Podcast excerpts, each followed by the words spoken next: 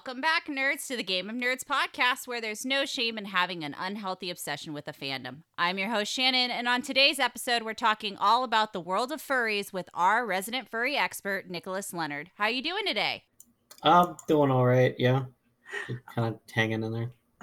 I know things are crazy, and with no conventions and nowhere to go, it seems kind of hard for furries and cosplay artists and nerds in general to just get out and do their thing, right? Yeah, that really sucks too cuz like um I was looking forward to going to like conventions last year. There's like a metric ton of furry conventions that happen. Like there's a friend of mine like when when con season was was going on, he was going to something like every 3 2 2 or 3 months and I'm like, "The hell?" But um yeah it sucks because it's like the the you know pandemic's going on there's no cons going on and like i'm doing rideshare for a living so and making enough money to pay my bills and so that'd be an ideal setup except there's a pandemic going on so yeah so content creation becomes really hard when you don't have these big events where you can like meet together with other creators because like especially I, I I assume that doing furries at conventions, you still need the photographer, you still need the settings, you still need all these other artists to come together to make these perfect content photos to go on websites and Instagram and you know whatnot. Oh yeah, no, yeah, definitely. Like there is a uh, when I was looking up things to talk about for the for the podcast, I remember there's a group of fursuiters. There they're four Arcanine fursuiters, and they're called they're they're at Pack of Nines on Twitter, and I was like, are they even doing anything? Because their whole shtick was going to conventions and interacting with people because like their whole thing is they're supposed to be Arcanine Arcanine clones. So it was like their whole thing, and it's like, well, there's no cons, and there's probably no if there's any events in the local area, they're probably small, little, tiny things. So it's like, you know, there goes that whole thing. I mean, yeah, you could redo old content, repost old content, but that's I feel like will only get you so far. With no conventions, this takes to, to our first question. What have you been binging? What's what have you been obsessing about recently? Well, the thing was, I was never really like a convention person to begin with, because like I was a retail guy, so good luck getting time off. That was at least how yeah. I saw it. Um, but like I would go to events and stuff like that, and yeah, that that sucks that there's nothing of that nature going on. Um, I've kind of just been doing various things, like um, the past couple days. It's not furry, but there was a GoldenEye. Uh, did you hear about that? The GoldenEye, the GoldenEye remake that got leaked. Yes, I did. Yeah, so I've been playing that, and I'm like, this is hard with a controller because I was using a modified version of a 64 emulator on the computer that lets you use a okay. mouse. So yeah. I'm like running around. Ah, this is easy. And now I'm playing on the controller. I'm like, oh my god, this is hard. this is different with a controller. See, I I don't know if you knew, but my husband conned me into a PlayStation 5. He goes, honey, honey, they're going to have a Harry Potter game. You, we have to get it. So, of course, I got him for Christmas. Nobody told me that the game wasn't out. And now I oh, find out that the oh, game got pushed back. And I'm like, I just got conned into a gaming system and the game I don't, I want to play isn't even available. So, yeah. But this episode is not about video gaming. This episode is all about furries. To give listeners a bit of background here, when I started the game of nerds seven years ago, I had heard of furries, but I didn't understand furries. It wasn't until you messaged me in 2017 with the best pitch I have ever received still to this date, stating why you need to be on staff, why we needed to have furry content, how you were about to show everyone the positive side of the furry fandom. You are the reason why we have furry content on the Game of Nerds. And since then, you've really created an amazing little home for furries here. I get so many emails saying, wow, this is so cool. I didn't know this. Thanks for showcasing my work. I didn't think anyone was noticing. Even our own staff uses you as the number one example of the how this website works. Like hey i knew nothing about this topic or i had a different opinion about this topic but now i know everything because nicholas who's part of the game of nerds taught us. So thank you for all that you've done and how you've added to the game of nerds. You're welcome. For those who are new or may not have any idea what the hell we are even talking about, can you explain the furry fandom or even what a furry is to our listeners? Furry fandom. The, the, this, this is how I usually would explain it to like norm like non furries, um, because like we'd be at like events and inevitably a parent is going to come up and be like, "What's that going on over there with the animal character?" So the way I explain it is, you know how we have science fiction, fantasy, and like you know sometimes you get like comic book and Star Trek and all that people. Yeah, we're like yeah. that except animal characters. Oh, okay. That's that's usually how I explain it. Some people will go into like the, all the nukes and crannies of it, and I'm just like, we're, we're just a bunch of people that like animal characters. That's basically it. Um, I mean, there's people who ask like, how much do you have to like before you're furry? And I've always been like, well, if you just like dragons because you think they're cool, I don't think you have to consider yourself a furry. I've always been kind of like, hey, if you want to join the fandom and and whatnot, at that point, yeah, you call yourself a furry. And then as far as like what furry is, like how do you define it? That depends. There's like two. There, there's two prominent camps I found when it comes to this and there's the camp that I'm part of, and it's like if there's a lot of animals or the animals are the focus of it, and it's not made by furries, it can still be furry. So something like Redwall, that's all about like woodland animals going on adventures, or Lion King, or Kimba, or uh, Sonic the Hedgehog, or whatever. Those could be considered as furry because those have animal characters in it. And some other people um, use a different definition, and it's if it's made by furries, then it's called furry. So like a furry game would be something actually created by a furry, which I kind of like the first but I kind of get that second one because it's a it's a categorization thing. Because saying, well, that's a furry game. Well, I mean, it wasn't made by a furry, but you know, it has animals in it, so it's like you know. So it's basically it's just narrowing down a fandom, and it, can it almost be considered gatekeeping of a fandom? Would you say like, oh well, if it's not made by a furry or whatnot, then it's not furry? Um, I kind of like the first definition, like you say, it kind of opens up a lot of doors um, you know, when we first started talking about uh, furries, you know, the whole Disney aspect and the animal uh, concept that you brought to light was like a mind blowing thing for me.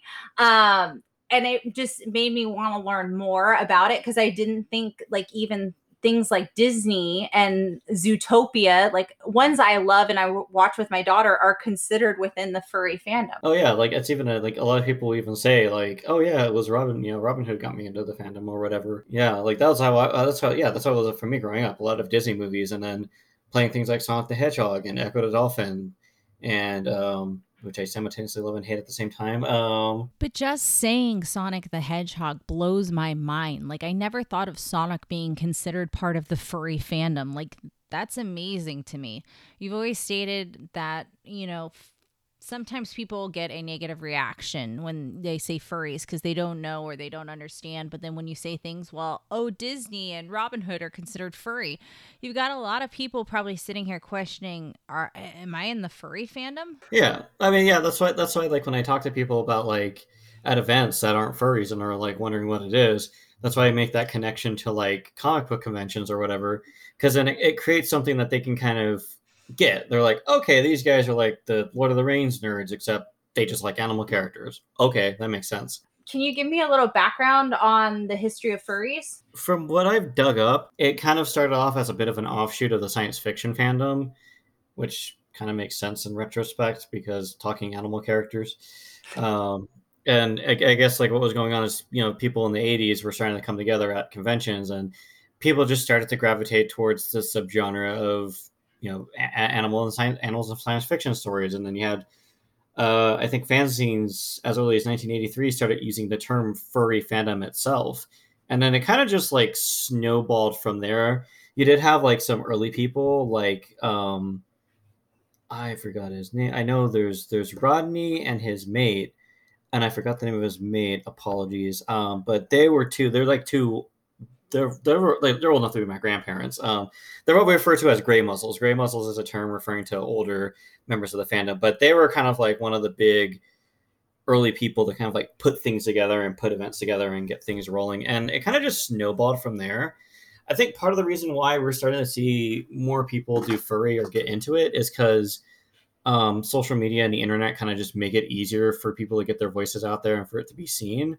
And I think it's slowly starting to kind of be more accepted by the mainstream. They're kind of starting to get it a little bit more. When we first talked about furries and cosplay, I said, Oh, I don't want to offend anyone by saying, Oh, is furry like cosplaying, or do you guys take offense by saying it? And you said, Oh, no, no, no, no, no.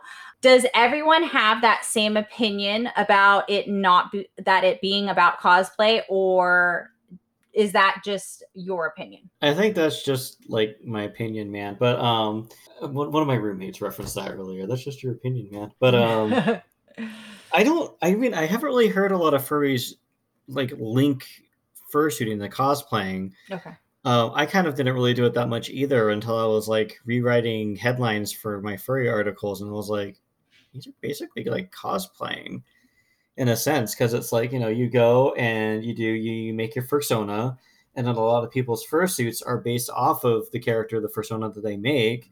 Like my Nico suit is based off of the Nico character that I made. okay And then um, you even get people who fursuit as actual licensed characters. Uh, the voice actor Sean Chiplock, who's also a furry, my ad, um, he has a Revali suit from the uh, Zelda Breath of the Wild. Um, Okay. The pack of nines that I mentioned earlier, they're Arcanine, you know, fursuiters.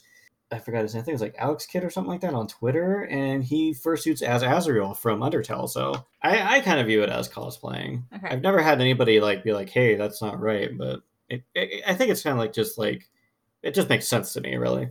what would it take to make a furry cosplay? Because i've seen some some um fursuits where you have a full on fursuit some of it's just mask and you guys have regular clothes. Are there specific set rules? Is there a handbook somewhere? There, I don't really think there is. I mean, there used to be like a big thing against what's called breaking the magic, and that's pulling your fursuit head off okay. when you're in public.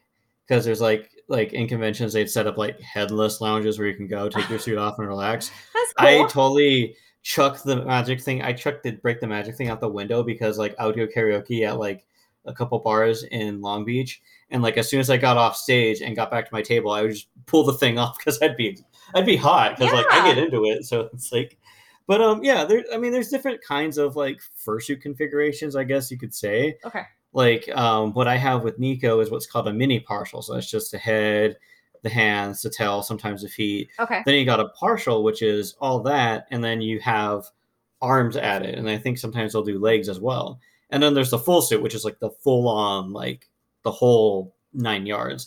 And I think any one of those really could be cosplay because it just depends on how you want to do your character. okay Like I got Nico as a partial suit. One, yes, because I'm cheap, but two, also because I wanted to wear different outfits as a character and trying to buy, you know, trying to Yeah. wear clothing on top of a fursuit is tricky because you have to get your clothes fitted for that suit that Yeah. that suit.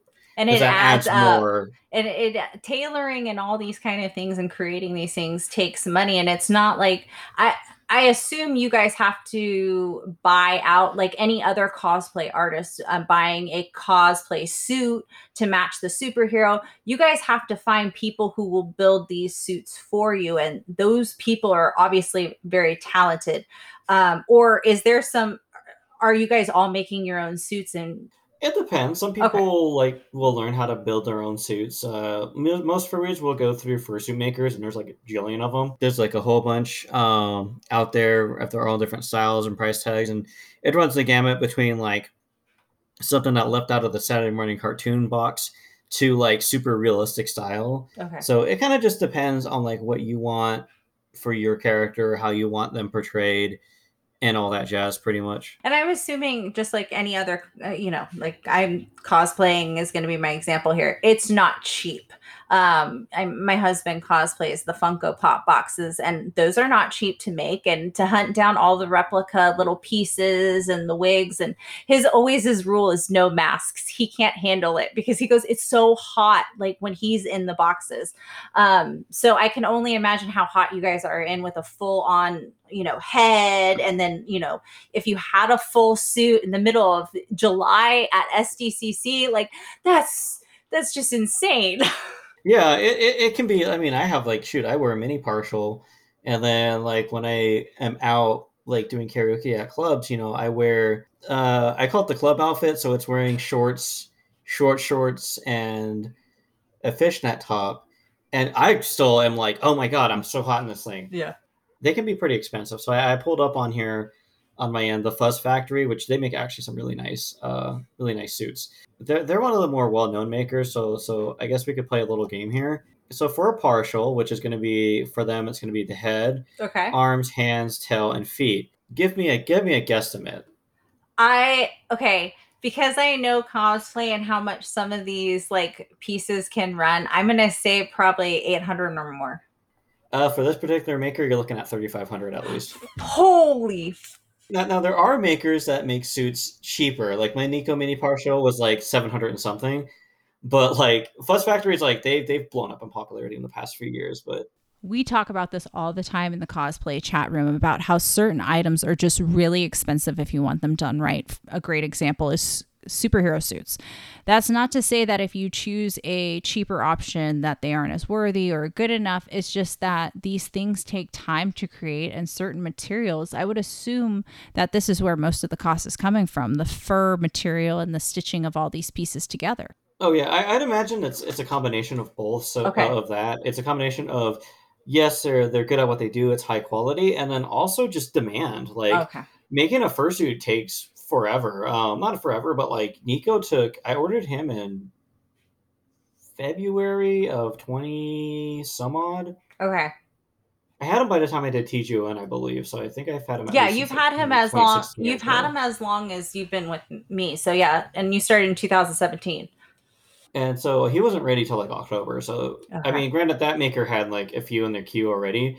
So like that's it's a very big process, and for like doing something like a full suit, even more so, and there's more steps involved into it. Like usually, you'll they'll do you either have to give them good measurements or you have to make what's called a duct tape dummy, where it's basically just like a, a dummy made out of duct tape of your body, so they know what measurements to make to use. To yeah. It.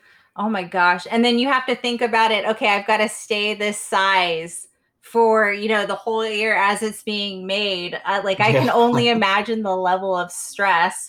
I'm sure that website that we were just talking about it's like i could go on there today order it and it'll be at my house i'm sure like oh, they're made to order ship ready to go like if i wanted to join the furry fandom tomorrow okay? But when you want them personalized and stuff like that do you like interview all these fursuit people and find out a who has the availability and b who matches your idea of what you want the fursuit to be. Oh that when i quoted that price earlier that's for that's for a made to order. So fursuit okay. builders like fursuit companies will often make them to order. Uh, there are some makers that will sell pre-made suits which you can go and buy. Um, but most makers are in the business of just like building people's characters. So like when I got Nico done, I didn't oh they have this blue rabbit for sale. I'm gonna buy that. It's not like uh, I'm probably gonna date myself by saying this. It's not like Avatar shopping in Second Life. Yeah, like you walk around and you go, that one looks cute. I want that. Which is that's actually how I got Nico. Fun fun fact. I was trying to figure out like what to make him. Yeah.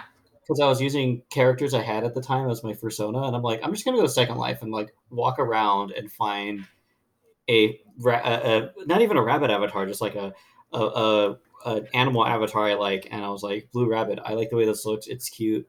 I'm a blue bunny now. But I um, love that anyway. story. Now, uh, saying that you guys do people change their persona often? Like, is it like cosplay where you choose different characters often, or is do people just kind of stick with one person and you're just that you're that persona for life? Like, OTP. It depends. it depends. I mean, some some people will like stick with their character. Like I've had Nico as my as my main guy for years. Okay. Um, some people will will change them up. They might put out a new design or they might change some things on them. Some people might get new characters completely. Okay it's it's a really big it just depends on the person kind of thing. Okay. Now do you guys keep your uh, personas or is there like some ebay site where you get like old you know furry costumes are being exchanged so that they have a new life?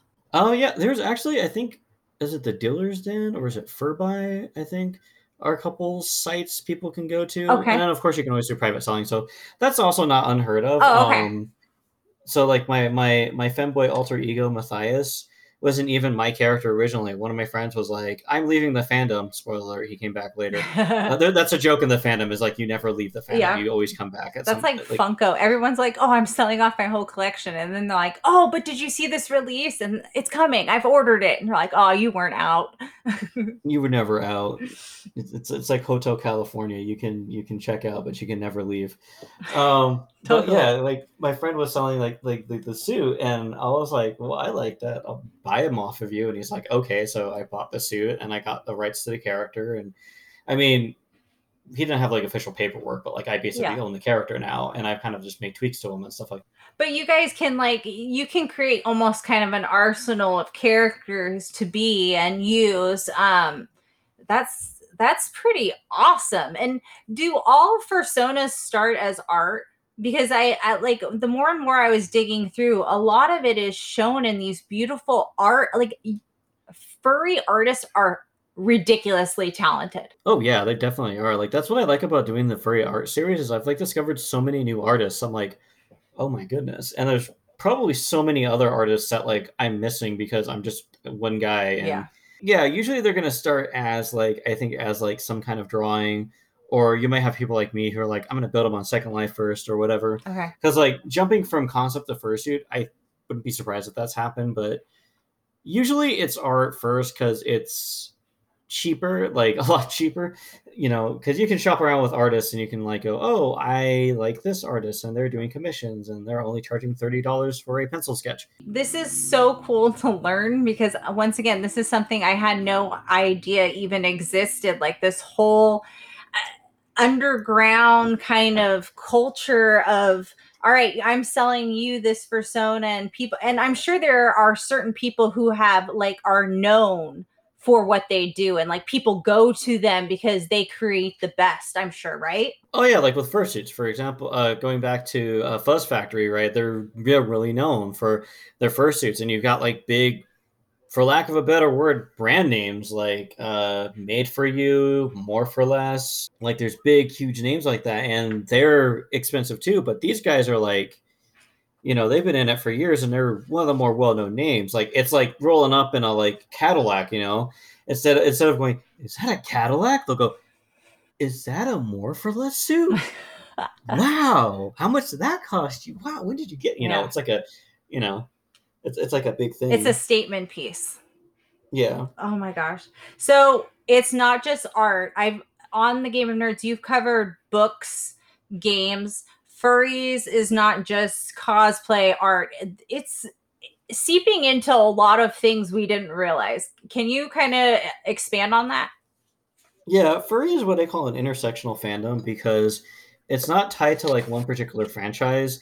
Like you know like for example james bond is stuck to james bond and yeah there's people that appreciate all the old movies and stuff like that but like if they don't make any new movies or any new games um or if the people who hold the license are stubborn and won't let you release a remaster for Beloved 64 game, then you know you're kind of just stuck, right? Yeah. You're kind of just stuck there. But with furry, it, it, it, you know, animal characters are in like friggin' everything. They're in books, they're in movies, they're in TV shows, they're in board games, they're in, you know, beer bottles, eh, beer companies, alcohol companies will have little animals as their mascots. Like it's so, like you know, it's such a big thing. So it's like you'll get a lot of furries that are just in the furry, but they're also in the gaming or they're also in the Magic the Gathering. Like I had a friend who played Magic and he's like, I'm gonna build a cat people deck because furries. Oh my god, I didn't even think about it that way. The thought that Magic players can make a cat deck or a specific animal deck and that be furry related,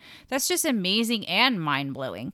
Now, when you first pitched to me uh, in 2017, one of the things that you were big on doing was changing the way people looked at furries. The word furries had a negative association sometimes to it, and it kind of reminded me of the whole brony situation with My Little Pony, which is a rabbit hole I don't want to go down today. My point is is I don't like people who diss what someone likes just because of the name of that fandom. Can you explain why furries have a bad rap so to say and what you're doing to change people's people's view? I think I think it comes from a couple of different things. Um, from my personal experience, like furries are a lovely bunch, but they got a little bit to learn in terms of like how to act in public sometimes there's there's like story like every time a convention happens there's a story of somebody somebody did some stupid shit again Yeah. like um just you know uh go to a furry convention and, and wait until how long it takes for an ambulance to pull up because somebody probably drank too much. Um uh and then like just other things too furries are very open with a lot of things. Um that's kind of been my thing with like linking artists on the art series. I think i talked to you about this Yeah. once where i'm like should i link this twitter? Because like somebody's gonna go here and they're gonna see like boobies and things like that. And like i don't want to be linking people to that but it's like i gotta you know lead people to the artists um so like a lot of furries are very Not safe for work. open not safe for work Yeah. yeah. there's a lot of for there's a lot of like accounts where like you could follow you could click on someone on twitter and you're just like whoa okay uh that's the enough of the internet for today Yeah. uh so i think that's part of it and like people go oh that's animals oh you're you're you're sexualizing animals uh, and it's like i can kind of get that but i'm like it's, it's just it's just a drawing really? It's just a thing? I think what cracks me up about this whole situation is that we can talk about the Bridgerton sex scenes uh, till we're blue in the face, but fornicating animals is where we draw the line. Like we won't, we don't like. I just don't get it. I mean, if it's not your cup of tea, it's not your cup of tea. I'm not saying it's my cup of tea, uh, but no one's forcing you to be like, oh yeah, I have to like furry content. If you like it, cool. It is somebody's cup of tea. I personally see it no different than liking raunchy fan fiction or, you know, things like that. I mean, if that's what you're into, that's what you're into. Yeah, I mean, I think that like that like is just like a, a thing that kind of does rattle people a little bit because they'll be like, oh, well, that's an animal, and you're drawing them doing that and that. People will read too much into it, and I'm just like, I mean, people sexualize like anything. That's just what people do. They'll be like, look at that alien from that movie. Now here's an adult picture of it. It just, it just happens. Like, So there was this documentary that came out the year before you started TGON called Fursona. And I know more furry content has come out since then. You've even done a piece on TGON about CNN's fursuit special. Has these documentary and media press helped or hurt the fandom? Are people changing their minds about furries after seeing these kind of things? I think so. I mean, I watched Fursonas and I kind of I give it a five out of ten with five being average. I kind of ripped off Angry Joe's rating scale because like Fursona started off interestingly enough, interesting enough, kind of giving an insight into these things, and then it turned into the we're gonna crap on Uncle Kage for the next half of the movie. Uncle Kage is a well-known uh, furry. Um, he is the main guy behind Anthrocon, which used to be the biggest furry convention in the world until Midwest Fur Fest took over a couple years ago. So I was just kind of like, oh. And then some of the people they interviewed was just kind of like, I felt like the perspectives were a little lopsided. Like, um, there's a character in there that was interviewed named, uh, I think it was Diesel, and you never see him out of suit. He's always in fursuit. There is one shot where he's talking, but it's only from the neck down. And he talks about how, oh, you know, you got to be. He talks about how he got into it and how he was always going to conventions. And eventually he tells his workplace, and his workplace starts harassing him over what they found on the internet about how he was a furry and stuff like that. What he didn't tell you is what he was into, which led to him getting harassed. So really, Fursona wasn't a accurate or good representation of the furry fandom. It was kind of like Tiger King. They started recording, it fell into their lap, and like, okay, I'm gonna run with it. Yeah, well, I think it was put together by furries, but it was just kind of like maybe they didn't really know much about that person they interviewed. And then like the second half of it, where they kind of just like, yeah, okay, we get it. Uncle Kage's full of himself. so you, Yeah. don't care. I came to learn about personas. Um, but the Lisa Ling thing, I think that helped a lot because it was like, um, you know, this wasn't one of us making something; it was somebody else. It was an other, so to speak, doing it.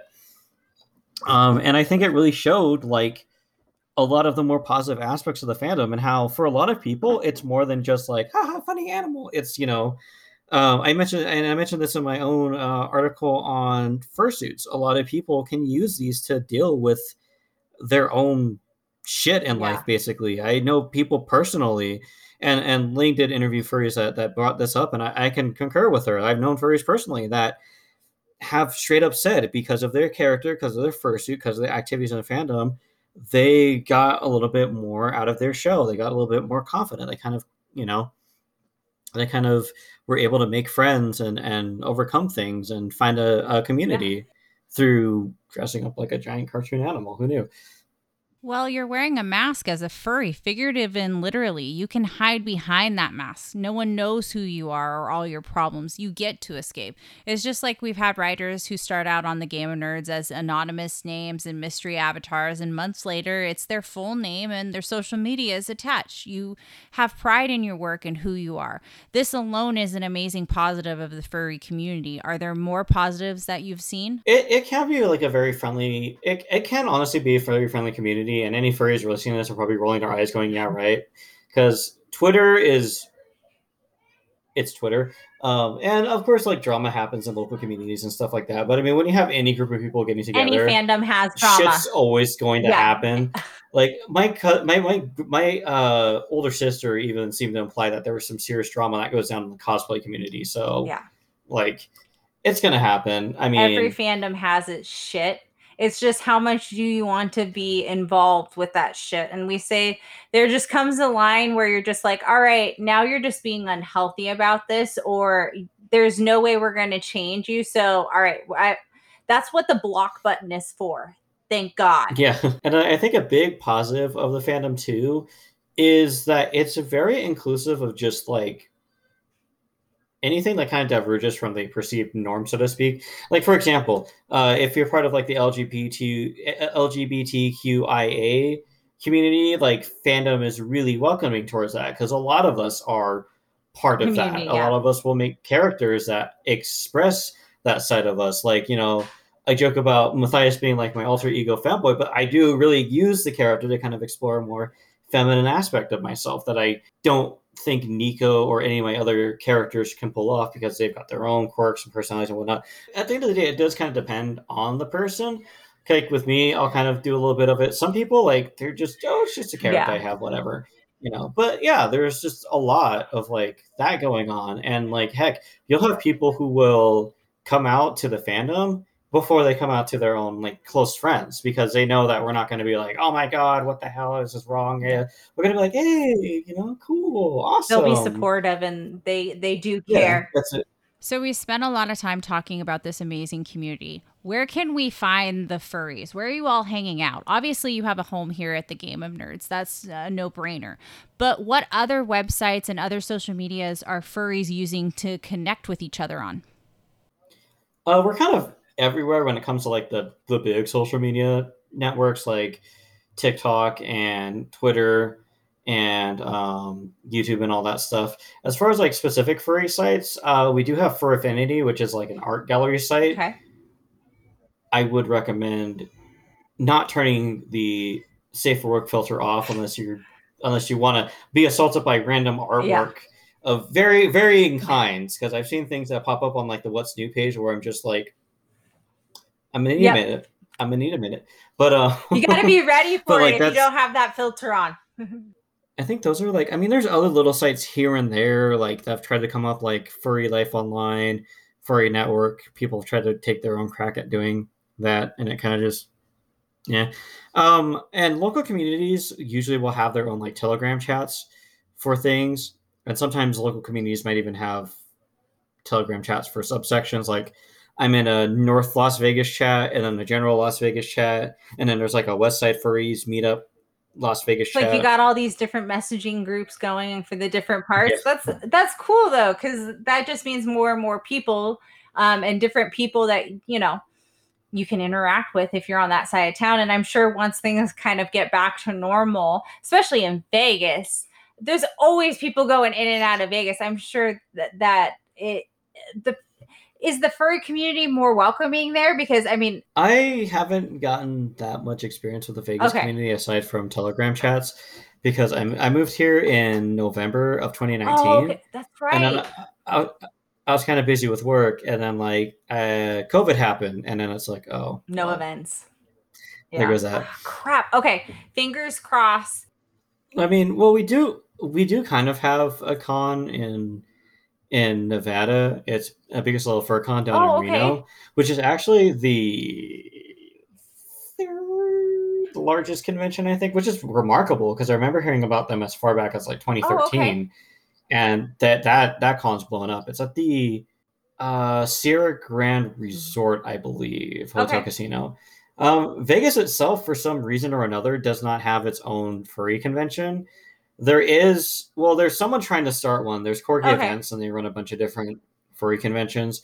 They're trying to start an adult furry Oh, okay. con called Sin City Mercon, and I'm curious to see how that turns out because that's actually going to be the first 18 plus, like dedicated 18 plus con that's been done for furry. Most of them are like, all of them up until that point have been like family friendly. Is there stuff, like, a you know, mega for the kids. con? Like if you are a furry and you were supposed to go to one con and it's the top con, what convention is that? I would say either do it probably either be Anthrocon or Midwest Fur Fest because Anthrocon was like that's that one's been around forever and was kind of like the biggest And where's that to. one in? And then it, that one is in um yes Pittsburgh. Yeah, AC AC is in Pittsburgh. Okay, and MFF is in Rosemont, Illinois. So it's not like they're even in big cities. Like that's what surprises me. I was like, I would expect, you know, like I mean, not that Pittsburgh's a small city by any means. Pittsburgh is a big city, but it's not like you know Austin, San Francisco, Vegas, like we were just talking. I mean, in comparison to Comic Cons, are furry cons? Uh, do you have less of them? So I got a I got a list of um of things here. So we have like we got Aquatifer, we have Further Confusion, Painted Desert Fur Con. Um, let's see here. No, Furnal, yeah, Furnal, uh, Furnal Equinox is in Canada. Uh, Texas Furry Fiesta, Motor City Fur Con, Golden State Fur Con, Furry Weekend Atlanta, Biggest Little Fur Con, Anthro Ohio, Anthrocon, Kineticon, Itty Bitty Fur Con. Yeah, there, there, there's a lot. Like I wasn't joking when I said there's people I knew, and it's like every other bleeping month they're going to a convention. I'm like, how many?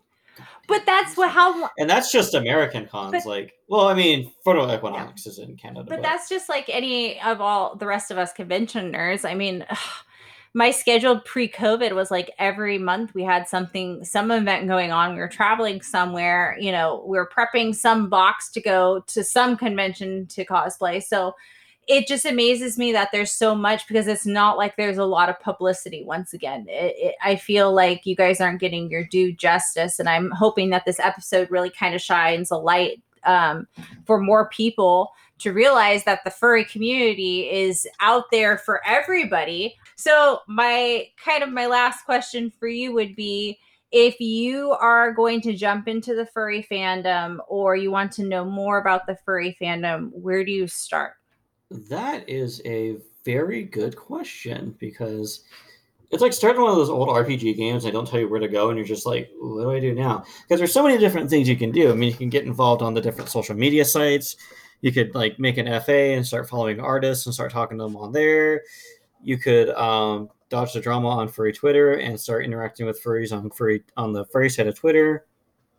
Um, you could find telegram chats because there are publicly available telegram chats that you can search and get into and start talking to people about and whatnot. Um i mean that would be my first thing to suggest i guess would be to try to find like a group to just talk with to kind of um like kind of just meet people in.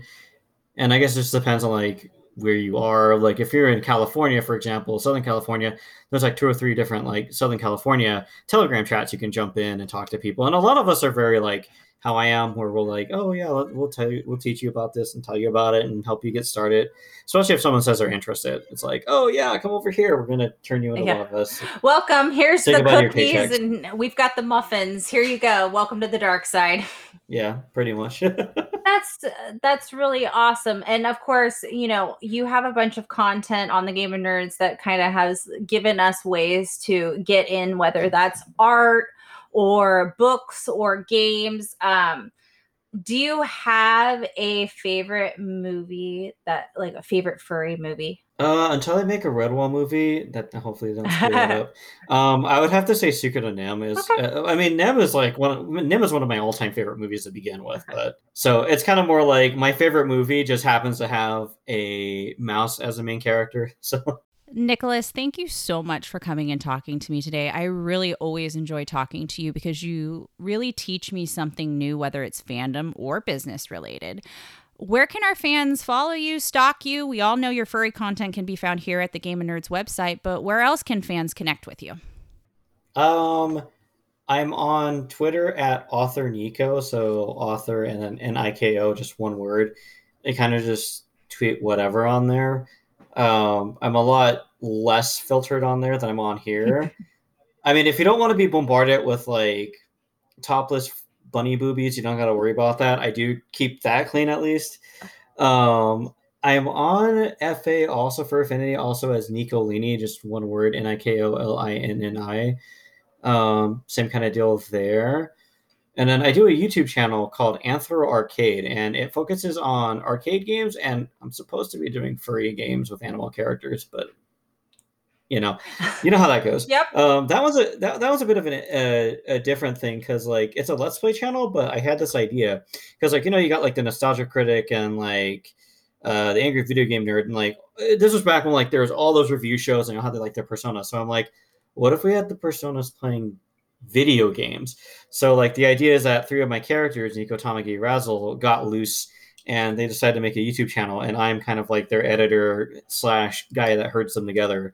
They call me the manager. I love so like it. the, the the cool thing is if you go to like one of Razzle's videos and you leave a comment, then I'm going to respond back as Razzle. Or if you go and you leave a comment on a video that Nico did, then I'm going to comment back to you as Nico. So it's kind of like that that theme is also alive in like the comments and whatnot.